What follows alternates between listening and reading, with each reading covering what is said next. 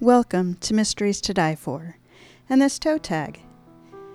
I am T.G. Wolff, and I'm here with Jack, my piano player and producer.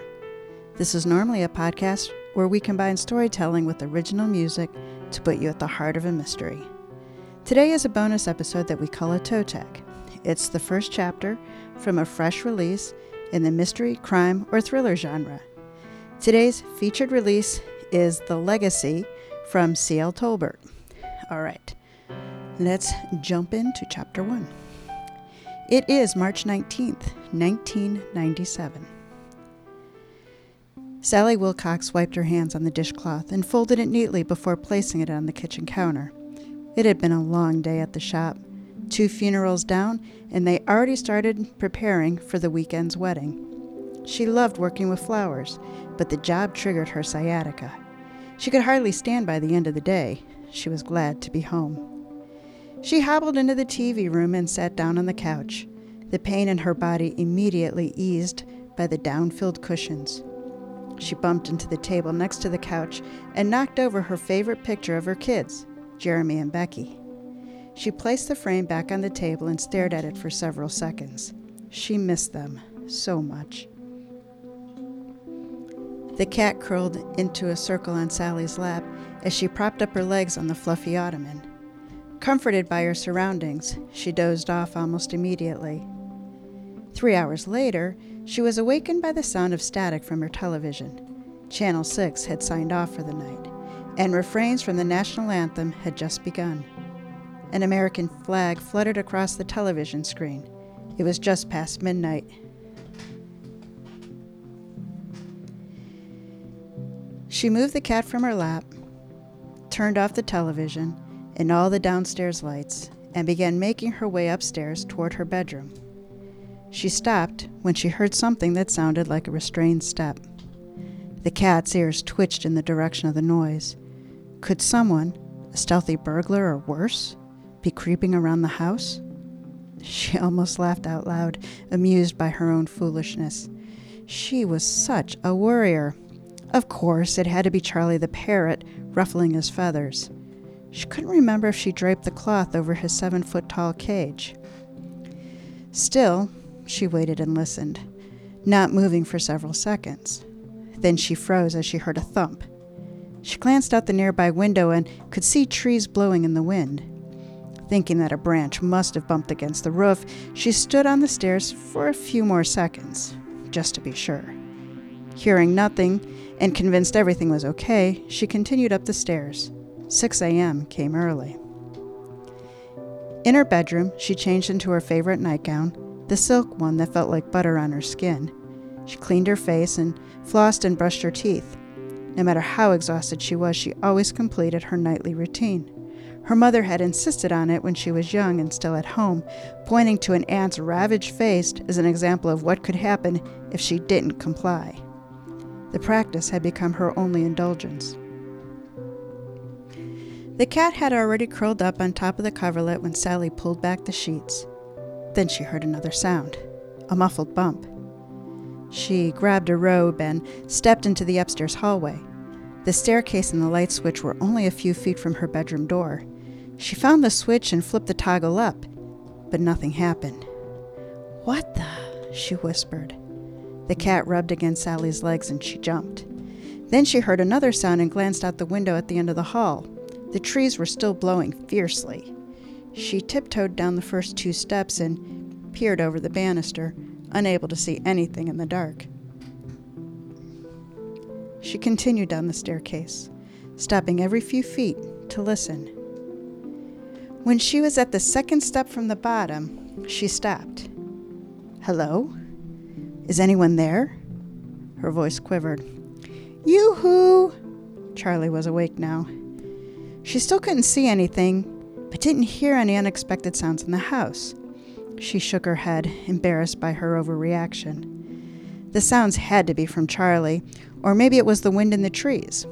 But just to be safe, she fled to the kitchen, feeling her way in the dark, and grabbed a knife from the block on the counter. Then she stopped making certain all was well, and turned to retrace her steps back to her bedroom. Seconds later, she felt a sharp punch in her stomach. She swung the knife she clutched in her hand, wildly stabbing into space until she felt resistance. She nicked something.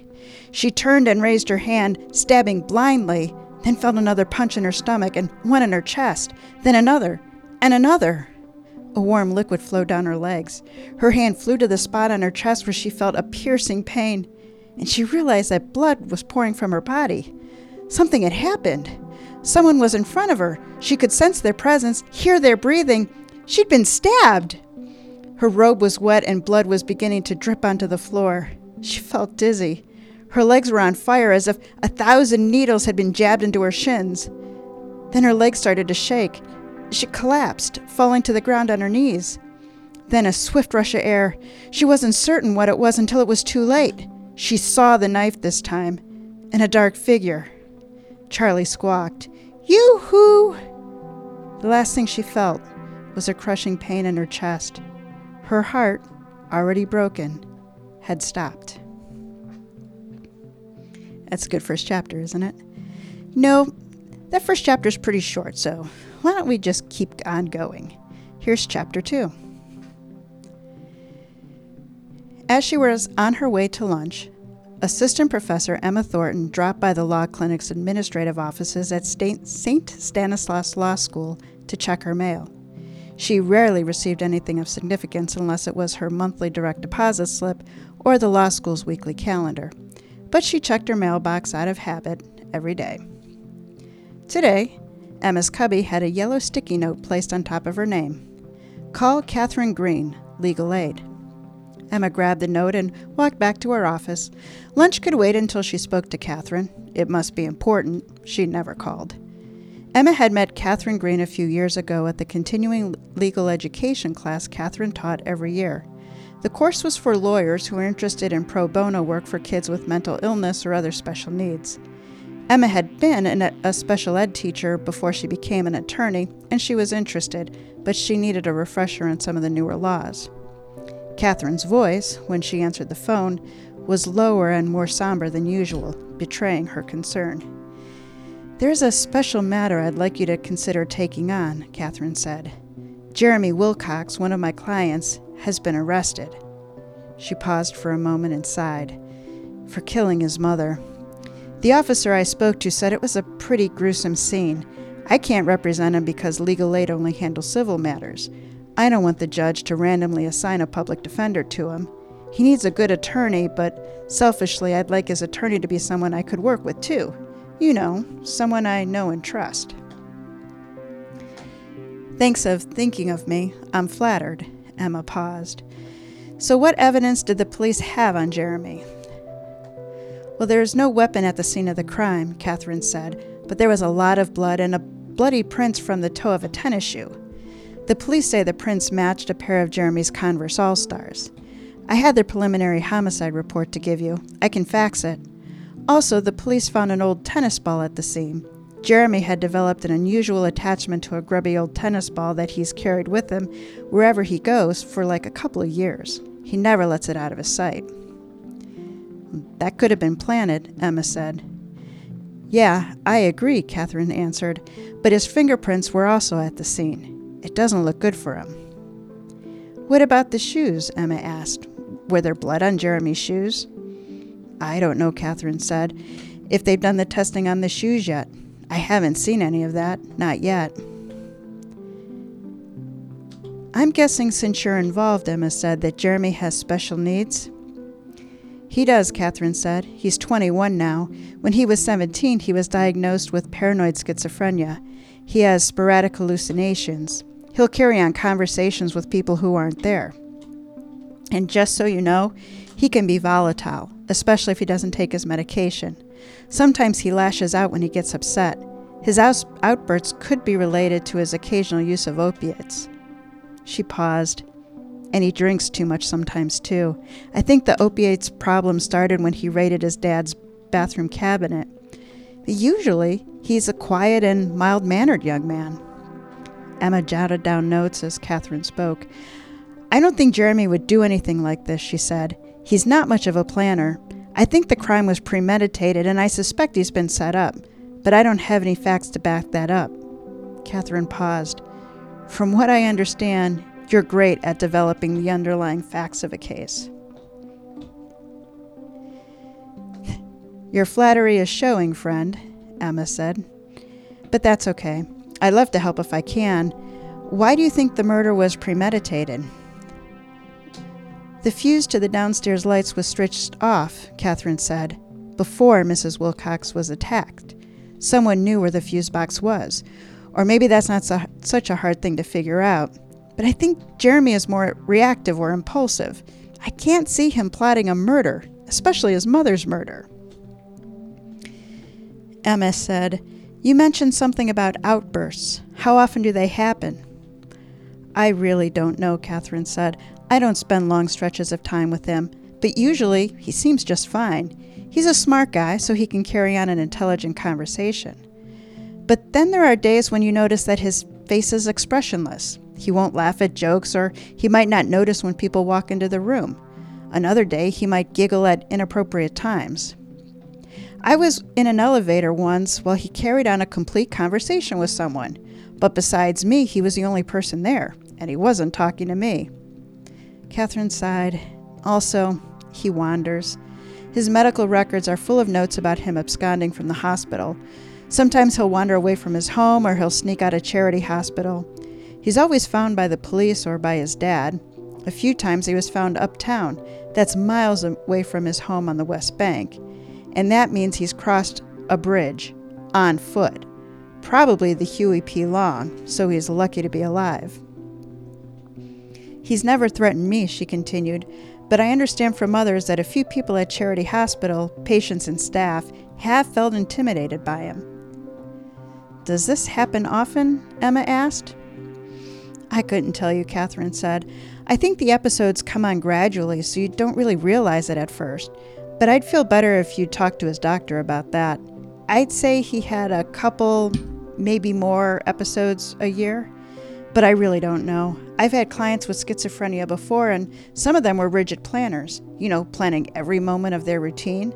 I think that might help them cope or maintain their schedule of meds, but not Jeremy, at least not from what I've seen. I've never heard him talk about his future. I don't think he makes plans with others.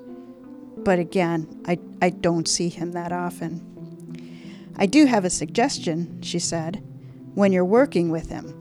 If Jeremy if I suspect Jeremy is sliding into another episode, I try to ground him. It was something suggested to me by one of his uh, ED teachers.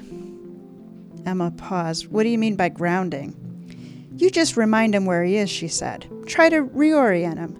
If he seems to drift away or if he won't make eye contact, say something like, Jeremy, it's Friday, March, blah, blah, blah. Whatever, you know, give him the date. Tell him where he is, like, you are at Orleans Parish Central Lockup and then tell him what you want him to do.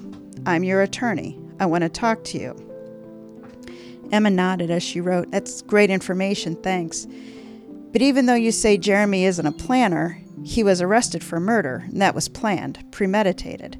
And when that's premeditation, it's hard to prove that a killer didn't know the difference between right and wrong at the time of the killing, which is the core of the insanity defense. Emma paused. But I'm getting way ahead of myself. I haven't even met Jeremy. True, Catherine said, but what you're saying is right, especially if the murderer made an effort to cover his tracks. Also, the bloody shoe print was the tip of a, only one shoe, so it looks like the killer was trying to avoid the pools of blood. I'm not sure what I think about it, since there's so many unanswered questions, Emma said, but I'd be willing to meet with Jeremy. Does he have a guardian? Yes, Catherine said his father. Okay then. I'll need to get his okay before I could represent him, Emma said. Catherine agreed. I can arrange a meeting with you two. Emma pursed her lips. I can't imagine how awful the dad must be feeling. His wife dead? His son charged with murder? Catherine cleared her throat. I'm not so sure about that. Mrs. Wilcox lived by herself. She left the home years ago. Catherine's wi- eyes widened. Why did she leave? I've never known, Catherine said. How did you get involved with them then? Emma asked. I'm Jeremy's educational advocate, Catherine said. I've been involved with him and his family since he was about nine. His mother finally gave up and pulled him out of school when he was 10 to homeschool him. He went back to school after she left, and it's been a struggle to find appropriate placement for him. The school system never met his needs until this recent placement with the emotional disorder, the ED classroom, and then this happened. He was still in school? Emma asked. Yes, until his arrest, Catherine said. Since he has a disability, he can stay in school through his 21st year. So Emma said he was doing better in the smaller classroom. I think he was okay, Catherine said, but he was better off when he was homeschooled. Mrs. Wilcox pulled him out of school because she lost faith in the system, but homeschooling takes dedication, especially if you got a problem kid. Emma thought, what would make a mother who is so involved in her child's life walk away from that child and the entire family? Catherine inhaled sharply. We can talk more candidly about this if Jeremy's dad okays your representation. But I can tell you that Jeremy's record reflects that there was a lot of tension between the doctors and Mrs. Wilcox. She didn't think Jeremy needed some of the medication the doctors prescribed, and Jeremy fought taking it. Mr. Wilcox didn't seem to have an opinion about Jeremy's care one way or the other. Emma could hear pages rustling. I suspect he didn't understand what was going on with Jeremy. I know Mrs. Wilcox tried to establish some rules and boundaries, but the dad didn't believe that they were necessary. And now the dad has all the responsibility, Emma said. That's right, Catherine said back. Did I tell you there's a sister? I don't know anything about her. Catherine made a tisk tisk sound.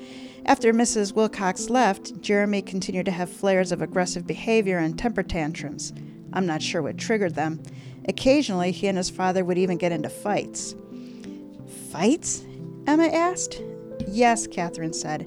And every time that happened, Mr. Wilcox would have Jeremy hospitalized. When you say hospital, Emma said, are, you referring to charity? Yes, Catherine confirmed. After he was 17, his dad would call 911 and have the ambulance drop him off at the psych ward at Charity on the third floor. Poor guy, Emma said. Yeah, Catherine agreed. Before she left, Mrs. Wilcox had always handled everything all the medical and mental health appointments, everything. I'm guessing it's all been too much for Mr. Wilcox. Emma asked, Do you know if Jeremy had a special tutor when he was homeschooled? In addition to his mom, Catherine asked. I don't know. I do know he's very good at math and he loves to draw. His mom knew drawing calmed him down, so she got him into drawing his feelings. She worked really hard with him. Mrs. Wilcox always believed in Jeremy and his intelligence and thought she could do a better job with him than his teachers did. It's sad that she left them. Okay, Emma said. I'll meet with the dad and see if he'll give me his permission to represent Jeremy. I'd really appreciate that, Emma. And I'd like to meet with Jeremy, too, she said. Sure, Catherine said, but don't expect much when you meet him. He isn't always responsive, especially after sudden changes. He's been doing a little better lately, but now I expect he'll be confused and withdrawn, especially since he's confined. I have one more question, Emma said.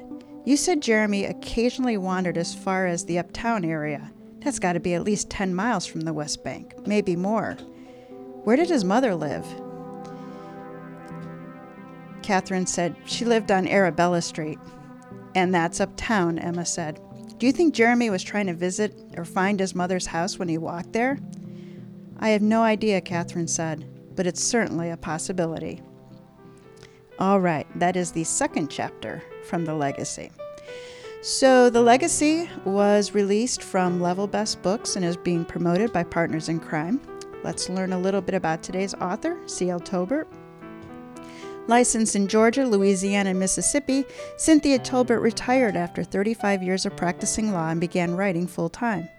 After winning the Georgia State Bar Fiction Writing Contest, she developed the winning short story into the first novel in the Thornton Mystery Series, Out from Silence, published in 2019.